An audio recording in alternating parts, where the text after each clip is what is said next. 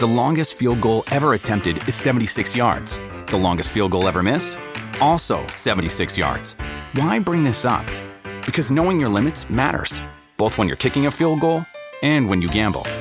Betting more than you're comfortable with is like trying a 70 yard field goal, it probably won't go well. So set a limit when you gamble and stick to it. Want more helpful tips like this? Go to keepitfunohio.com for games, quizzes, and lots of ways to keep your gambling from getting out of hand. The nail in the coffin!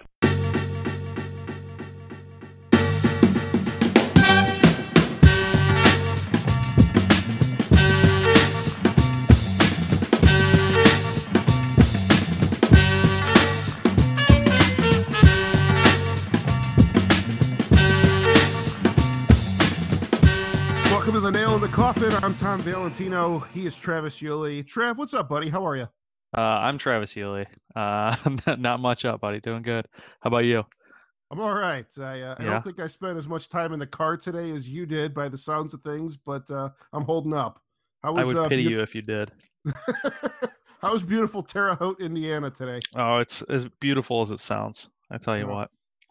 Your uh, Not your bad, check is in the mail do? from the, the Chamber of Commerce over there. So Yeah, that's that's the most ringing endorsement they could get.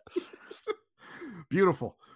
Well, hey, listen. Uh, I think uh, tonight uh, it's a good time to uh, turn back the clock about uh, three decades to be specific. This weekend marks the 30th anniversary of the release of Major League. And uh, Trev, with this coming out in 1989, I'm going to assume you did not see this in the theater, correct? I did not. That is a safe assumption. Um, I don't know. I haven't seen it since then in the theater. I don't. It feels like one of those movies they might like re-release every once in a while. You know, like around baseball season in Cleveland. But no, I have never seen it in a theater. I have not either, although I almost did on its original run. I was a little fuzzy on the details of this, but I, I called my dad yesterday trying to help fill in some of the blanks.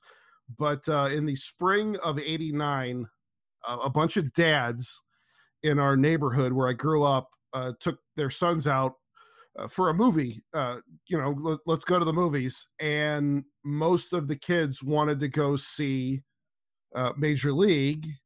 I, however, talked my dad into taking me to go see No Holds Barred starring Hulk Hogan. Uh,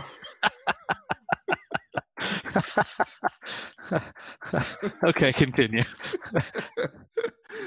uh, in my dad's defense, uh, you know, Major League was rated R, and I was seven years old at the time. So, a you're not taking your seven year old kid to see an R rated movie was a completely defensible position.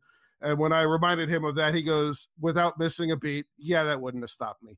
So, um, there it is. Yeah, we went and saw Hulk Hogan and No Holds Barred taking on the mighty Zeus, and uh, it was a few years before I ended up seeing Major League. Uh, this film, uh, the budget for it, I looked this up, was eleven million dollars, and it grossed uh, just a hair under fifty million.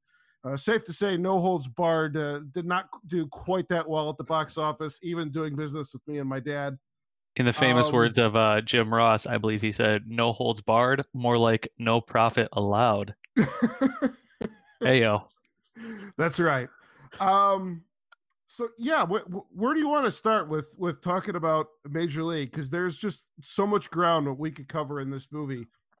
Um, um, I, I don't have a I don't have any personal stories. Um, yours obviously. Interesting personal story without actually involving Major League in any way. Um, I, uh, I guess what since I know, do you remember the first time you actually saw it? And did it like did it really like it? me neither and it's weird because it feels like a movie that as cleveland fans and because it's it's aged so well should um should be i think more memorable now it's a great movie and obviously we've seen it you know hundreds of times or whatever it is and we know all the lines and all that stuff but i don't know somehow i don't think it gets the sort of like cult status in Cleveland that it should have. Am I, I off on that? that. Am I off I- on that? Maybe, maybe I, I, I, I would hope so, but I think in Cleveland it does. I, I would be curious to know how that movie is perceived. outside of Cleveland. I think we identify with it as Indians fans because at the time that was made. I mean, the, the director, uh, David S. Ward, uh, he even said in interviews the reason he made that movie was because he felt like that was the only way he was ever going to see the Indians win anything.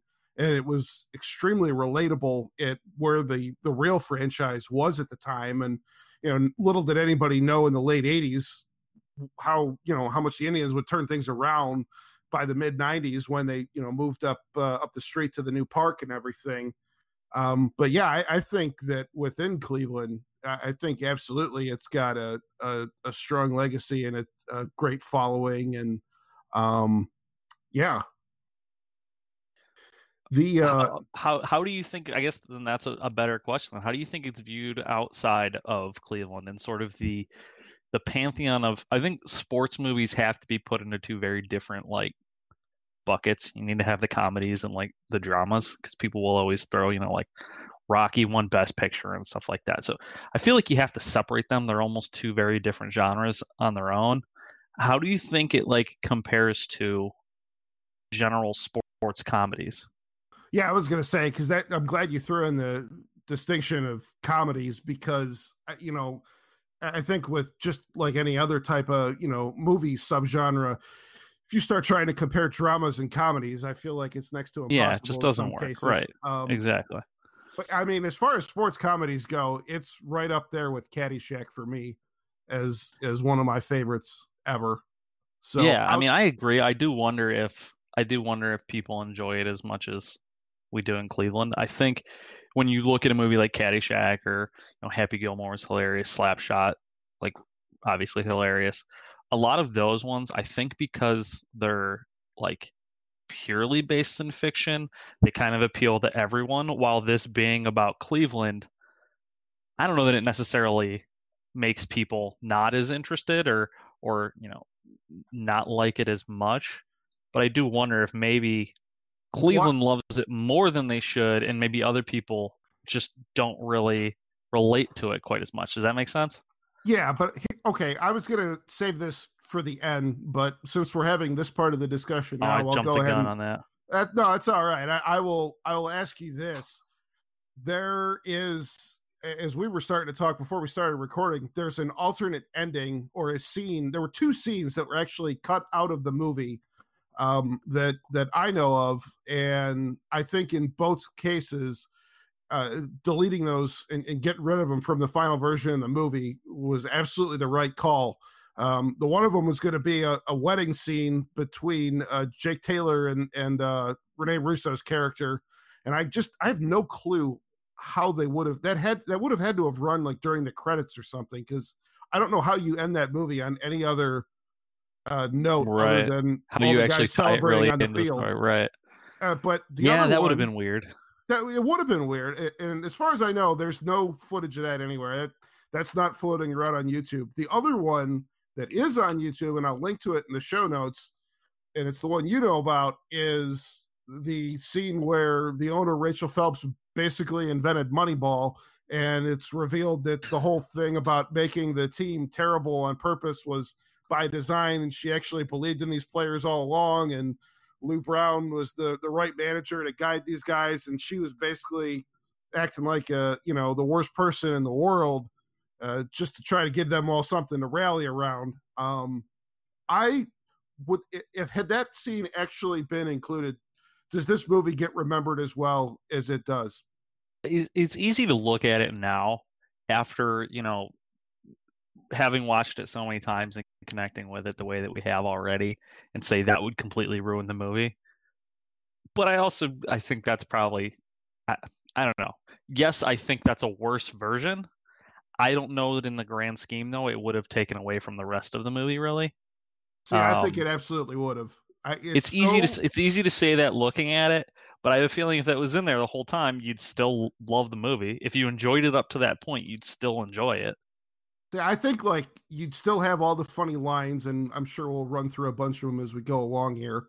But I don't think the story itself in in the film holds up nearly as well. I think that would have because if you watch that scene, her tone and everything is so out of kilter with everything else. It is so disjointed.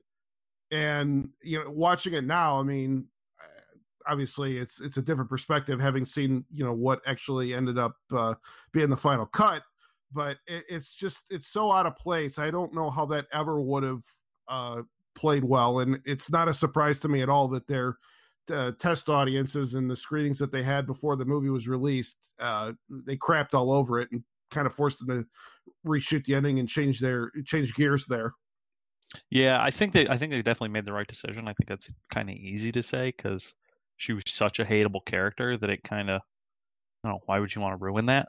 Like I, am a, I'm a big I'm a big fan of like terrible characters.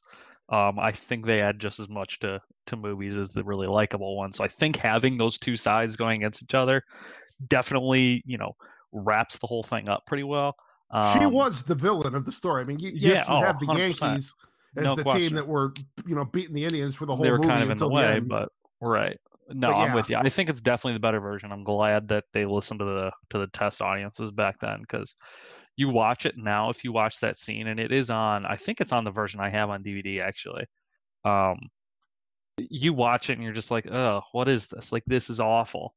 It's I don't know. I'm, I'm never really good at saying what would I think if this thing was completely different. Um, I never really trust my judgment. In my head, I say, yeah, that would really ruin the movie for me, but eh, maybe not. I don't know. You know who's not awful? Bob Uecker is Harry Doyle. Oh, he's unstoppable. he is unstoppable. Like, and like, I don't know. I know that a vast majority of his lines were pretty much just made up on the spot. Like they got him there and they're just like, just go for it. And literally all of them are perfect. Yeah, the, the director I was I was reading up on this before we uh, jumped on here. The director had asked him to play this role based on his work in the Miller Lite commercials of the 80s and uh, his role on Mr. Belvedere. And according to IMDb, and I didn't find this anywhere else, so I'm a little skeptical. Uh, this director didn't even know that Uecker had been doing play by play for the Brewers for 20 years at this point, and he just liked him from his acting work. he and, just liked what he had seen out of him. Right. So anyway, whether that part of the story is true or not, I'm not entirely sure. But yeah, most of his lines in that movie were improv, and they would. And what was also was really interesting. They shot this in Milwaukee for the most part, and you know he was working for the Brewers. I think he still works for the Brewers as a radio play-by-play guy. But they they basically shot it over six weeks uh, in Milwaukee after Brewers games They'd clear out the stadium, bring the film crew in, start shooting the baseball scenes. When Uecker was recording his lines, there was no action going on in the field, and he was only given very rough uh, parameters like, on. Like, uh, pretend right, this just happened. Now exactly. Go. That was yeah. that's like literally exactly what it was. Where they would tell him, "All right, so Charlie Sheen's character here is struggling to throw strikes. Uh, team's been, you know, it, you know, scores this, blah blah blah go with it. And he just started telling stories from when he was actually playing and things that he's heard guys say in the clubhouse and in the dugouts. And like the more he did with it, there was like one scene where I think he like dabbed some like Jack Daniels behind his ears or something. That was another one that was like totally uh him on his own, not written into the script. And they basically just gave him free run to do what he wanted. And um just phenomenal. You, I I feel like there's gotta be for for as many good lines as he has in the movie, there's got to be 50 more that made it to the cutting room floor that are just as good. Oh yeah. Like that would be the thing in my opinion that would be the thing to put on a DVD. Like all of this random shit just stream of consciousness from Bob Uecker for a yes. half hour. Do you have any favorite lines with Um I don't I don't remember the exact one. Um but he says something about I think Serrano like administering CPR.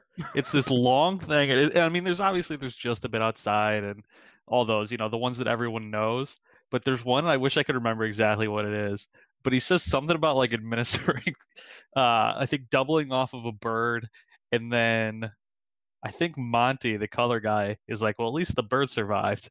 and Uecker's like, to hell with it. It's just a flying rat or something like that. I wish I could remember the exact thing, but it's one of those ones that I hear it. It's so like subtle. It's not as it's not as quotable because it's kind of long, but as you listen to it, you're like, what the hell's going on here? And you I can just that- picture him going through it in his head. The scene when Serrano hits the bird, that's the sequel, right?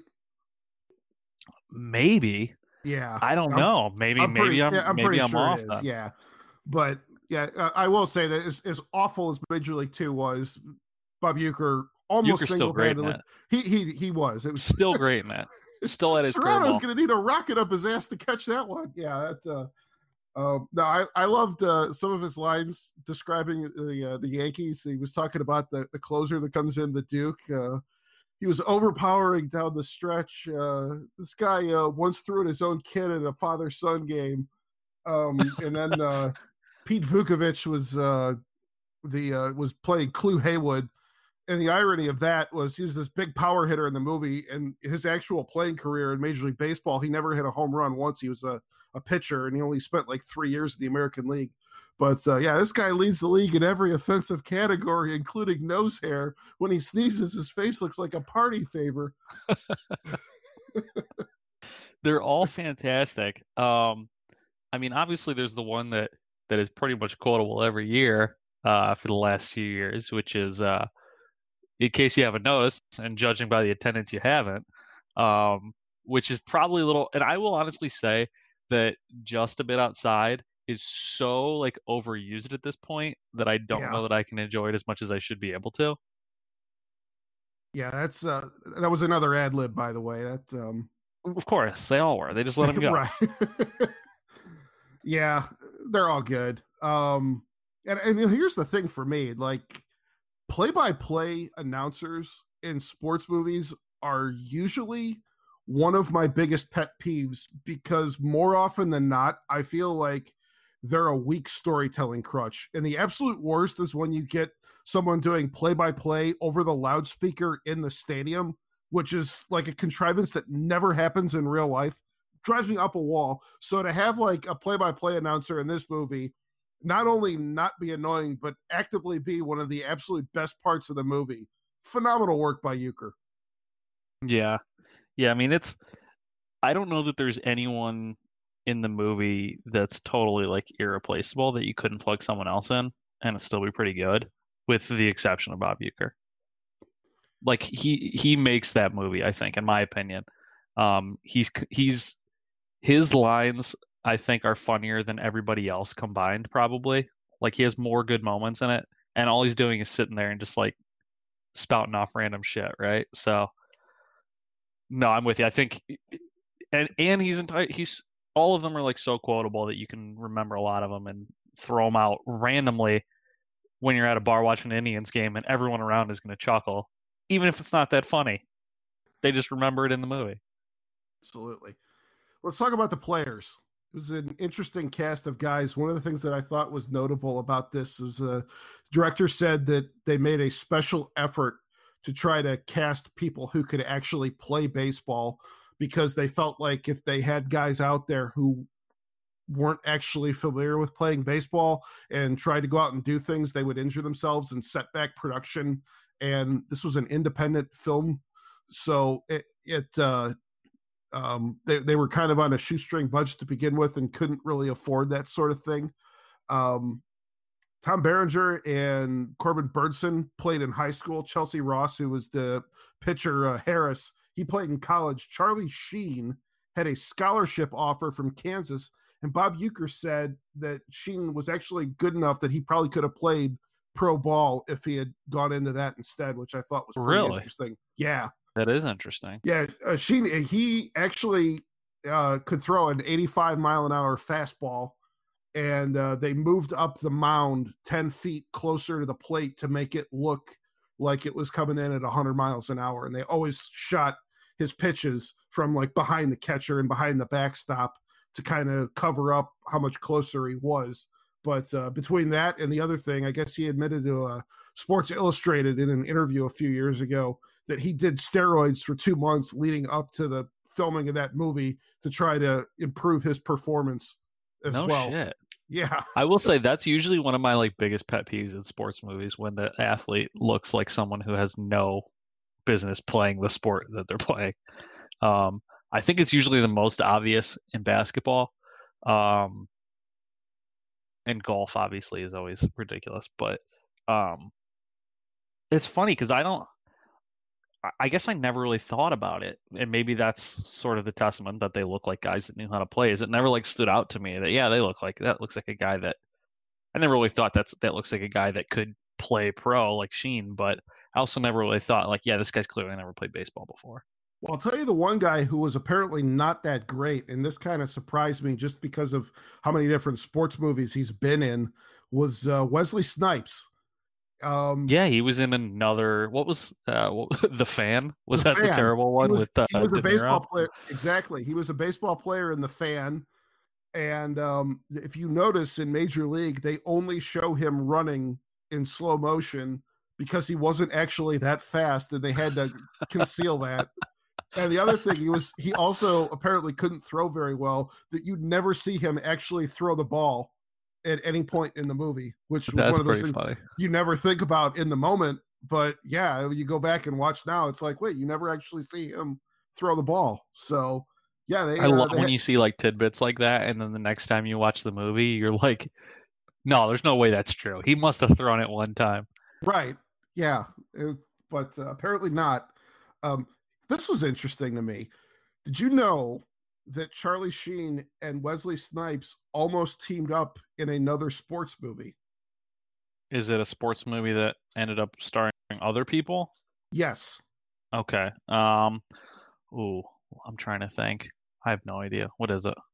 Charlie Sheen turned down the role that would eventually go to Woody Harrelson in White Man Can't Really? Jump. No kidding. Yes. Huh. Yeah. Well, I'm I'm glad for that too. That's one. That's another one of my favorites. I love that movie. Yeah. So. No kidding. Yeah. Well, I, Snipes was a little more. You know, I guess he was a little more athletic in that than I guess. Because he he looked like a guy that could probably play some basketball. More so than baseball, apparently. But that doesn't sound like a very high bar to clear based on no, it's not exactly. But... It's not exactly a ringing endorsement. That's the that's the uh, Terre Haute for you. Taking it full circle. That's right. Um, yeah, I was. What was I going to say about that? Um, shit, just completely lost my train of thought.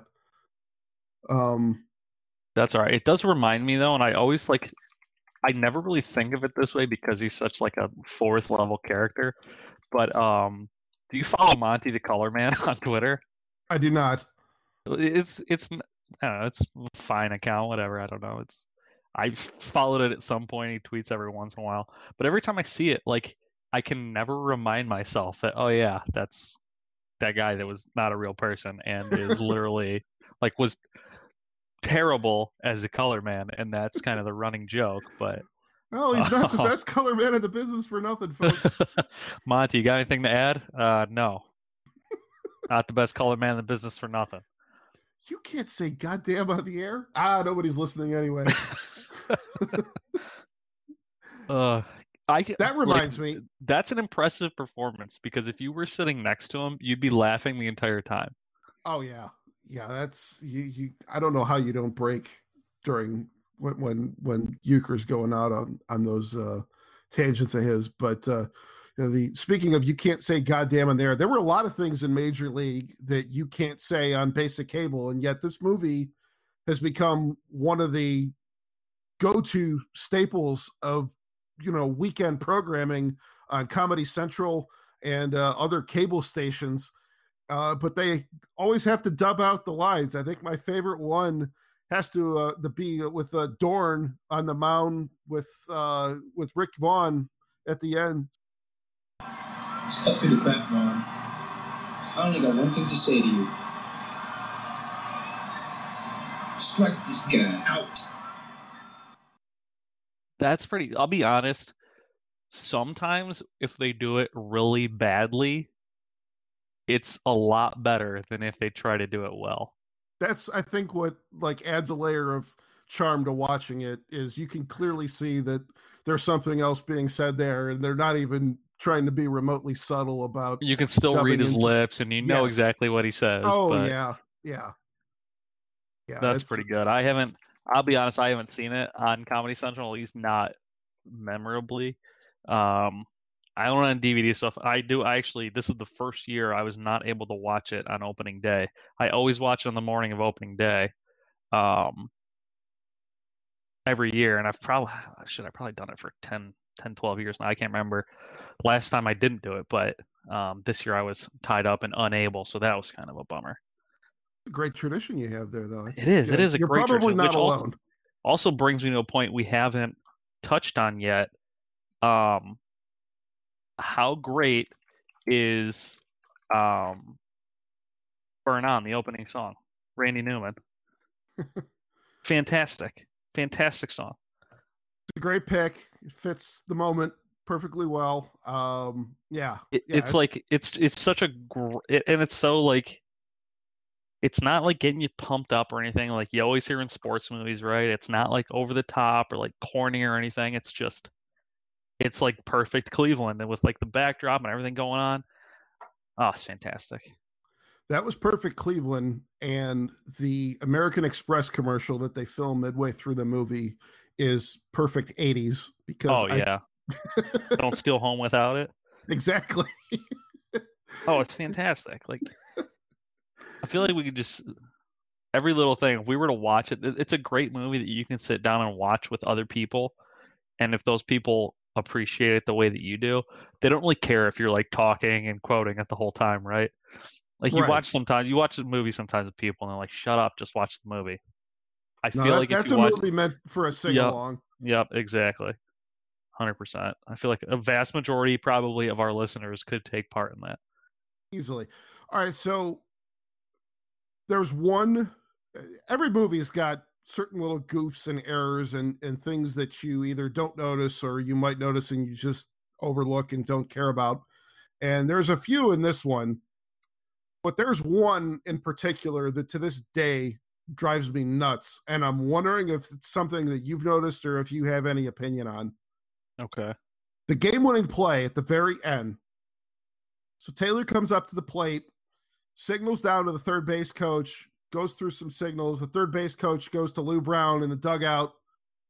Or no, he Taylor signals to Lou Brown. Lou Brown signals to the third base coach. He gives the sign to Willie Mays Hayes. And then Taylor digs into the box, calls his shot, gets the brushback pitch, digs back in, calls his shot again, and then he squares around to bunt. Hayes is stealing third, so he's on the move as the pitcher's you know going from the stretch. Hayes or uh, Taylor gets the bunt down. Hayes comes around, he scores, they win. Why was Willie Mays Hayes not running on the brushback pitch? Hmm. That's a good question. I don't have a good answer for you. I mean, Drives you're me right. because there's no way you have a signal saying like you're gonna t- you're, you're not doing any of this on this one because he's gonna throw it at Taylor here. So you know, wait till the second pitch and then go. And yeah, the bunt by the way is also awful, but he's a catcher. oh, it's so horrible. I'm willing It's to. I- horrible. that's one of It's those so things I'm gonna overlook because Yeah. he's a he's a catcher and clearly he's not somebody who's trying to bunt for hits very often because his knees are shot and he can't run. So I that might have been bad by design, but um yeah, the uh Willie Mays Hayes not stealing on the on the brushback pitch is one of those things that uh I cringe every time. Yeah, it's funny because like usually, honestly, sports movies are packed full of those, and they stand out a lot. Yes. So I don't know if you caught that first watch or if that was No. something that after watching it several times, you're like, wait a minute, Right. this No, it- doesn't add up. It's exactly what that was. And and the reason it jumps out eh, to me so much was because I felt like this was a movie. I mean, it was played for comedy, but I actually felt like for the most part the baseball scenes were shot really well and I felt like the action looked really good. Better than most sports movies that I've probably seen, especially on the comedy side. Oh yeah, for sure. Um, I don't know why that always happens because honestly, I feel like with most sports movies, if you sat down with one person who's even like, you know, a decent fan of that sport, they could watch it and be like, "Yeah, this isn't right. This wouldn't happen." they had some guys that were on the production staff, and I think the third base coach was actually a former player as well. So they were kind of technical advisors to kind of prevent stuff like that from happening, which was probably super helpful. And then, you know, you also had like uh, a, a few of the players that were in, you know, like uh, those two guys on the Yankees, the pitcher and the first baseman. Those guys were actually real major leaguers. Yeah. Um, so that that probably helped as well. But uh, one other thing that I only learned today, and there was like almost no information out there about this. Did you know there was a, a video game based on this movie? No. On what Yes. platform? That well, the Nintendo, but it was never even released in the United States. Is it just called Major League? Yes, it was released in Japan for whatever the Japanese equivalent of the Nintendo was, I think the Famicom or whatever. right. And uh yeah, it's like if you've ever played the LJN game Major League Baseball, it the the gameplay looks I think pretty similar to that from the screenshots that I saw. I think the AV Club had the article that I was reading. Um but uh like the there's like a an opening screen and a couple of uh you know like the menus have caricatures of some of the characters in the movie and other than that it is like a super straight laced plain old baseball sim like any other baseball game from the 80s on the Nintendo which feels like a colossal waste of a uh, of a license like that but yeah it, that did exist and the other thing that was so bizarre was the fact that it was only released in Japan I no I have kidding. no I'm gonna have to yeah, task my brother with finding it. My brother put together one of those like those Raspberry Pi things with like every game you've ever heard of in your life. Oh, I'm Um, I'm familiar yeah, and I I bet he could probably track that down. I'll have to go see if that's possible. Um, I have to throw this he in here because. I was I will I will let you for sure. Um, he, he's got a weird knack for finding these things like that, so I think he might be able to get it. Um, I will say I was just looking through like some trivia for the movie and found a ridiculous fact. Um, at one point in the movie, when uh, Haywood says to Jake Taylor, "How's your wife and my kids?" yes apparently this is a reference to two Yankee teammates who actually traded families in 1973. yep How I is didn't- that possible? that's not even that's not even really a major league thing, but that is a story that I am look gonna look a lot into when we get off air. That is Yeah, the most that- bizarre thing I've ever heard. I never made that connection. I I I uh, thought he was just messing with them, but yeah, I, I was familiar with that story with the two Yankees players from the seventies. Seventies were a weird time, I think. But uh, you think? Imagine two guys just sitting around playing ball together. Hey man, you want to swap wives? Yeah, okay, let's do it. Let's do it. Ridiculous, man. oh, very Um, bizarre. But yeah, that and and the the the whole plot of the owner trying to basically tank the team enough to get out of their lease so they could move to another city. That that was real too. The uh, a, a previous owner of the Minnesota Twins tried to do that in the early '80s. I think like the late '70s, early '80s, and then Carl Pohlad, who's like a a big time banker in Minneapolis, ended up buying the team and saving them and keeping them in Minnesota, and then they moved into the Metrodome. But yeah, that was like that was a real storyline too. Yeah, I mean, it's kind of funny that she wanted to move the team to Miami because she couldn't get people. She, well, I guess because she didn't like Cleveland, but she couldn't draw attendance in Cleveland. And I mean, Miami's attendance is Hotbed of baseball. whew, whew, like the Indians don't have great attendance, but like Miami's average attendance is like the April day game we had today in Cleveland on like a Wednesday, right? So they're They obviously some- not. They just got some new uniforms and they changed the outfield wall to dark blue instead of uh, uh, bright green. So they're Yeah, that'll do it. They're clamoring at the gates now. standing room only signs are going up early now, folks. Seriously. Oh, Um, anything anything else on Major League that we uh, we haven't hit yet?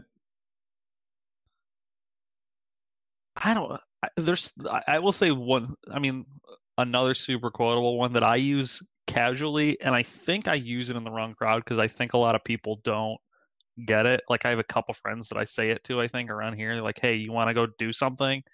I am frequent. Like I frequently respond like, "Oh, I don't know. I'll have to let you know. I got a guy on the other line about some white walls," and I don't think my friends get it, but I throw it all out all the time. Um, my one friend who's also an Indians fan, he definitely knows what I'm talking about. Um, but it's such a ridiculous response that they pulled this guy from selling tires to be a manager. Like that's probably. I mean, you look at some of the guys; they're old like garbage, right? Like Taylor can barely walk anymore. Right. Um, but no, I mean, there's some. There's so many lines like we can't go over all of them. It'd just be the delivery of that line is is what makes it oh, because it's, the GM's like, "Hey Lou, it's you know so and so from the Cleveland Indians, Charlie so and so from the Cleveland Indians. How would you like to manage the Indians this year?" Oh, I I don't know. it's fantastic. They they cast that movie so well, like they really did. I mean, there's a couple guys on it that I don't really know from like anything else, um, but they just played those roles perfectly.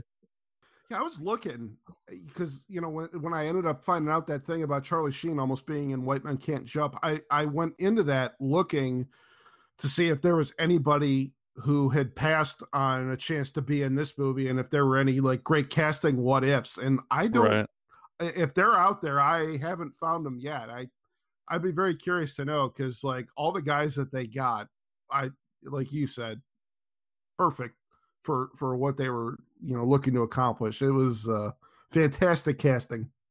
Yeah, I will say it pains me a little bit that everybody, like a vast majority of the population, when they see um, like the Allstate commercials, they know Cerrano from what was he in 24 or something? He was Yes. the president in some show. I don't know. I didn't watch the show. I just know he was a president in some show, and everybody knows him as like the president from that show, and not as Cerrano.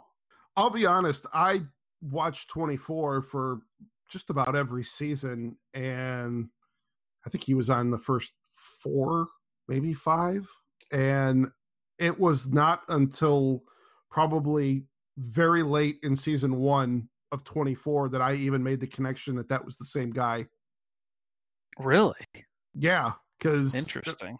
Yeah, I mean, it, well, I mean, his the, the two characters couldn't be any more different. I mean, Yeah, but Pedro the voice Cerrano is is so like this eccentric ball player, and you know, President David Palmer is super buttoned up and ultra serious, and he's got the uh the, the he's clean shaven with the you know the haircut and the you know the whole nine yards rather than the bald head and the goatee. So yeah, I, I didn't I I just one of those things like oh no shit that's the same guy, but Yeah, I guess he spoke with like the the accent in Major League too, so you wouldn't even necessarily connect the voice. Although he does have a very distinctive voice.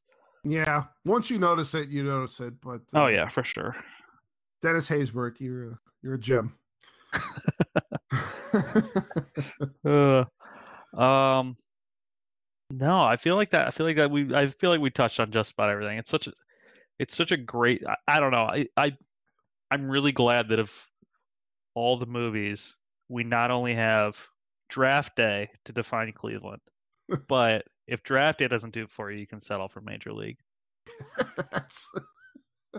It's the second time I use that joke on this podcast. I'm going to use it every time from now on. st- still works. that's that's my joke from now on. Draft Day is actually the best Cleveland sports movie. No, it's not. Nope, no, no, no, No. it isn't. No, no, But you could imagine it would be like if it was, right? no, no, you couldn't. No, no, no, you couldn't. No yelling on the bus. Uh, but no, this is a good I- idea. I I could probably sit and talk about this movie for a lot longer. We'd end up saying the same things over and over, but we'd still enjoy it. well, you know what? I think all of Cleveland has been doing that for the past 30 years. So if we took No about kidding. 30, 30 minutes to do it, uh, it was time well spent. And I have Is no there- regrets. Uh, Here's a question: Yes. Is there is there another sports movie, or not even necessarily a sports movie, but another movie that's like completely tied specifically to a city that is like in the same league? I'm not going to allow Rocky because I think Philadelphia is too proud of Rocky, in my opinion. um, like the home of Benjamin Franklin, and they're more proud of a, a fake boxer than they are of Benjamin Franklin. So I I hold that as a negative against them. I was but- going to say it is kind of bizarre when you consider how many great athletes have played in Philadelphia that the that a movie character has a statue, but and like amazing Americans. right And that you too. ask, and they're the most proud of Rocky. it it makes no sense whatsoever. All right, so uh, you're you're asking a, a movie that basically captures the essence of the city as well as Major League. I think Ma- I think Major League is a great movie to have associated with my favorite city. Right? Is there any one that you watch and you're like, oh, that's pretty damn good too? I'd be pretty proud of that one if I was into whatever city it is. Mm. I've drawn Um, blanks. Like the only ones I can really think of are like more like kids movies, like Rookie of the Year. It was the was he the Mets or the, he was the Cubs, right? Cubs. He was the. Cubs. Um, a movie I actually loved as a kid and still really enjoy is Little Big League. Um, that's a Twins one. It's very much a kids movie, so not really in the same vein. Hasn't held up as well. Yeah, Um, but like I would say both of those. I mean, Rookie of the Year and well, I guess Rookie of the Year they kind of tie in the Cubs World Series drought, but like you know, I don't even think I've seen Little Big League. But did that like really play off of Minnesota and the Twins, or was it just that was the team that happened to get the you know get their uniforms or whatever? No, it. I mean, it did quite a bit. Didn't really include a whole lot of like reference to the city because it was more of a kids movie and kids wouldn't have gotten it. But um, I know one that you. I think you really enjoy it. I don't really care for it, but I know that Hoosiers. Indiana as a state loves Hoosiers. Exactly. right.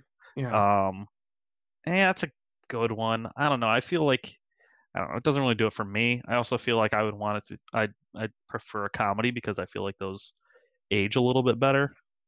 Um, because contrary to popular belief, like it is possible for old movies to still be really good, and I think Major League, particularly when they don't really include anything like technology based, right? It's Yes. not like you see a guy holding like a gigantic cell phone, I think, probably in the movie, or someone has like a car phone or something like that. But that's pretty much it. Those types of things are what I think like age movies the worst when you see people using stuff like computers or something, and it's like this just looks ridiculous. Um, because think- it's baseball, and baseball is basically still the same game. Yes, I was. Ex- that's exactly what I was about to say. Is I think baseball is one of those games that has aged more gracefully than the others. Like a baseball game, I feel like if you dropped a player from the 1950s into a 2019 Major League Baseball game, he would have a better shot of hanging on than a basketball player from the 50s being dropped into the modern NBA Oh, for sure, for or sure. or the NFL with a football player from from then. Yep, I agree completely. I think it, I think that's part of why it's aged really well because the game's basically played the same. There's been a few like rules tweaks and whatnot, but generally, if you were good at, you know, if you were good back then, you'd probably still be pretty decent now. You might not, you know, they're, they're probably throwing the ball a couple miles an hour faster and hitting the ball a little bit further, but in general, the game's the same, right? So I think, Ricky the Wild Thing Vaughn would probably be able to get LASIK now, but uh, you know, yeah, yeah, that's one that always. Side note, and this is completely off the rails here. Why did Harry Potter never get surgery? you're asking the wrong guy. I, every time, like I, I love Harry Potter, and this is way off, way off what we were talking about. Yes, But he's is. in a he's in a world where they can literally fix anything. At one point in one of the movies, his arm disappears and they recreate it. But for seven years, he's got to wear these goofy glasses for everything. Makes no sense. Sorry, that's that's I was gonna say I've got stories about Harry Doyle. I don't know about Harry totally Potter. totally totally unrelated. I'm sorry. That might be our cue. yeah, maybe that maybe that's it. But in Uh, general, you think Major League is aged pretty well, right? Holds up Yes, I do. Yeah. relatively well. I, I had a good laugh at the American Express commercial, but uh, you know, for the most part, uh, yeah, I, I think it's pretty good. Yeah, I mean, I feel like they could have recreated that commercial with like actual Indians, and it would have aged pretty well. Yes. I don't know if they, I don't have they done that. It, it strikes me something they may have even thought of at some point. Pretty much every single other aspect of that movie has been lampooned at one point or another. So I'm sure somebody has reenacted that commercial Especially in like the '90s when they literally did come from like garbage to like the World Series in like two years, right? That's Um, right.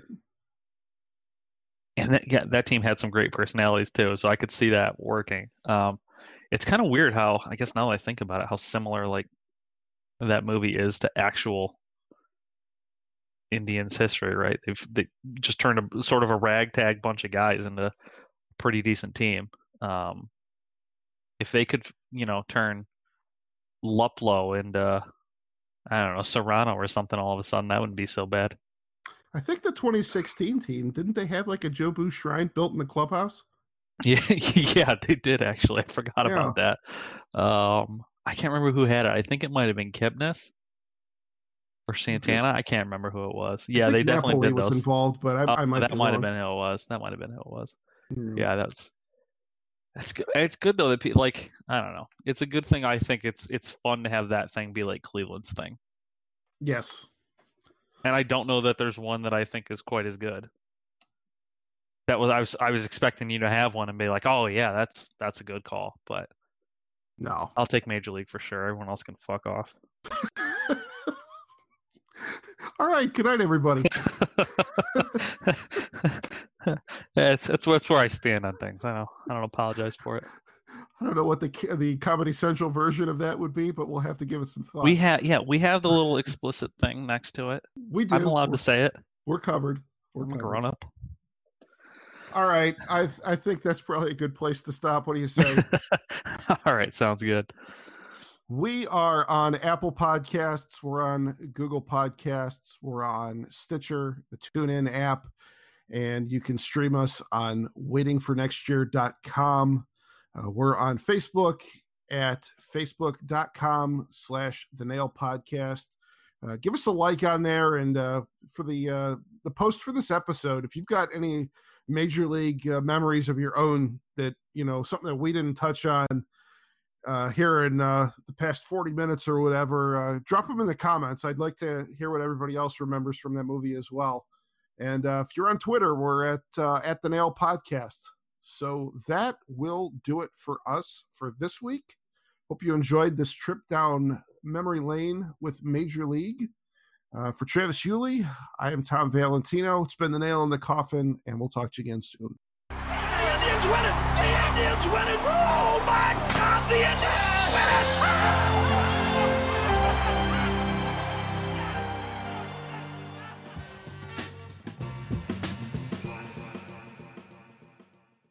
Have you ever wanted to know how to win a Formula One Grand Prix? I mean, really know. Know about the driver tactics from the cockpit, the strategy calls from the pit wall, and even the mind games in the paddock. There's a lot more that goes into winning a Grand Prix than just 90 minutes of racing. So every week on the F1 Strategy Report, we're taking a deep dive into the decisions that shape every result. Hey there, my name is Michael Lamonato, and every week I'm joined by an expert guest from the paddock to talk through the big calls that won the race and the missteps that resulted in bitter defeat. Before every race, we'll look back at the previous year's result and consult the current form guide, and we'll be in your feed after every Grand Prix dissecting the outcome and what it means for the championship. So for your regular hit of Formula One analysis, subscribe to the F1 Strategy Report wherever you get your favourite podcasts. The Strategy Report is a Beer Mogul podcast on the Evergreen Podcasts Network. My name's Michael Lamonato, and I'll catch you after the checkered flag.